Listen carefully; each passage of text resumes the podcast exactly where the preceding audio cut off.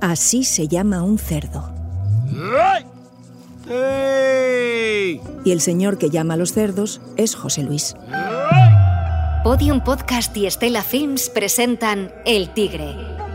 Esta es la historia de un tigre suelto en Extremadura. Una ficción sonora escrita y dirigida por María Ballesteros y José Antonio de Pascual. Narrada por Aitana Sánchez Gijón. ¿O no? El Tigre. Muy pronto en Podium Podcast.